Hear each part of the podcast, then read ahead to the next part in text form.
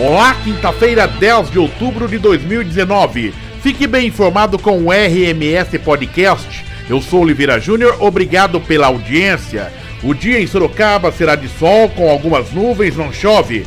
Temperatura mínima de 15 graus e a máxima pode chegar na casa dos 28 graus, segundo o clima-tempo. RMS Podcast. Vamos aos destaques desta edição. Por determinação do juiz Jaime Valmer de Freitas, a Polícia Civil refez e já reenviou o relatório final da Operação Casa de Papel, que investiga crimes de corrupção na Prefeitura de Sorocaba. A decisão atende a pedido da defesa do ex-secretário Hudson Zuliani para que seja retirado do documento o termo indiciado quando o nome dele é citado. E o receio de ser prejudicado pela reforma da Previdência tem feito muitos brasileiros correrem às agências do Instituto Nacional do Seguro Social e INSS, mas ainda sem direito à aposentadoria, a maioria tem visto seus pedidos negados pela entidade.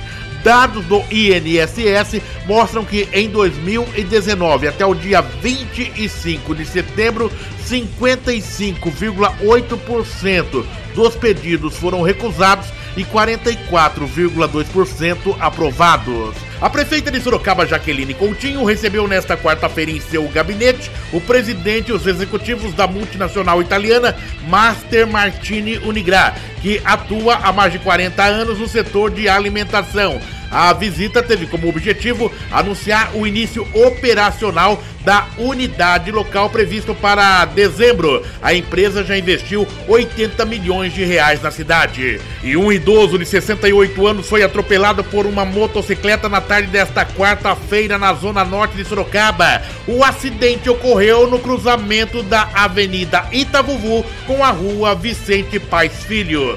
Pessoas físicas interessadas em comercializar produtos em áreas próximas aos cemitérios no dia de finados, 2 de novembro, devem se inscrever nesta quinta-feira, das 9 às 17 horas, no setor de fiscalização da Prefeitura de Sorocaba, vinculado à Secretaria de Defesa Civil. Serão sorteados 165 boxes demarcados nas proximidades dos cemitérios da Consolação, da Saudade e Santo Antônio. E a Câmara dos Deputados aprovou em primeiro turno, por 402 votos a 8, a proposta de emenda à Constituição PEC, que cria as polícias penais na esfera federal, estadual e distrital. De acordo com a proposta, os policiais penais deverão atuar na segurança em estabelecimentos penais, penitenciárias e presídios.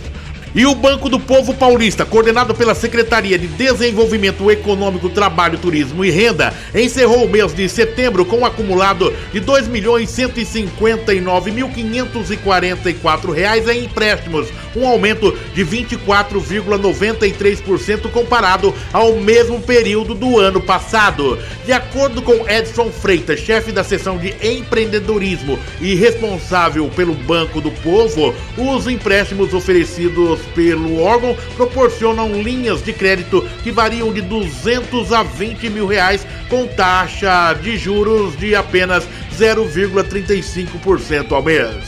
2 pessoas foram abordadas e materiais foram apreendidos na blitz realizada nesta quarta-feira por órgãos da prefeitura na área da Saturnia, a antiga fábrica de baterias automotivas localizada no bairro Iporanga, que está contaminada por chumbo e outros metais. Um homem foi preso suspeito de importunar sexualmente uma jovem de 16 anos.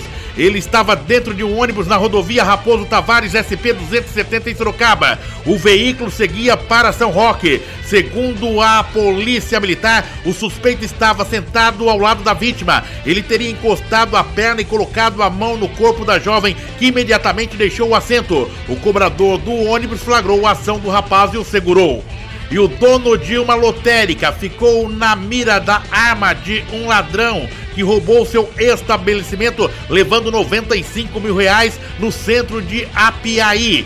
Câmeras de monitoramento registraram parte do crime e podem ajudar a polícia a prender a dupla de assaltantes.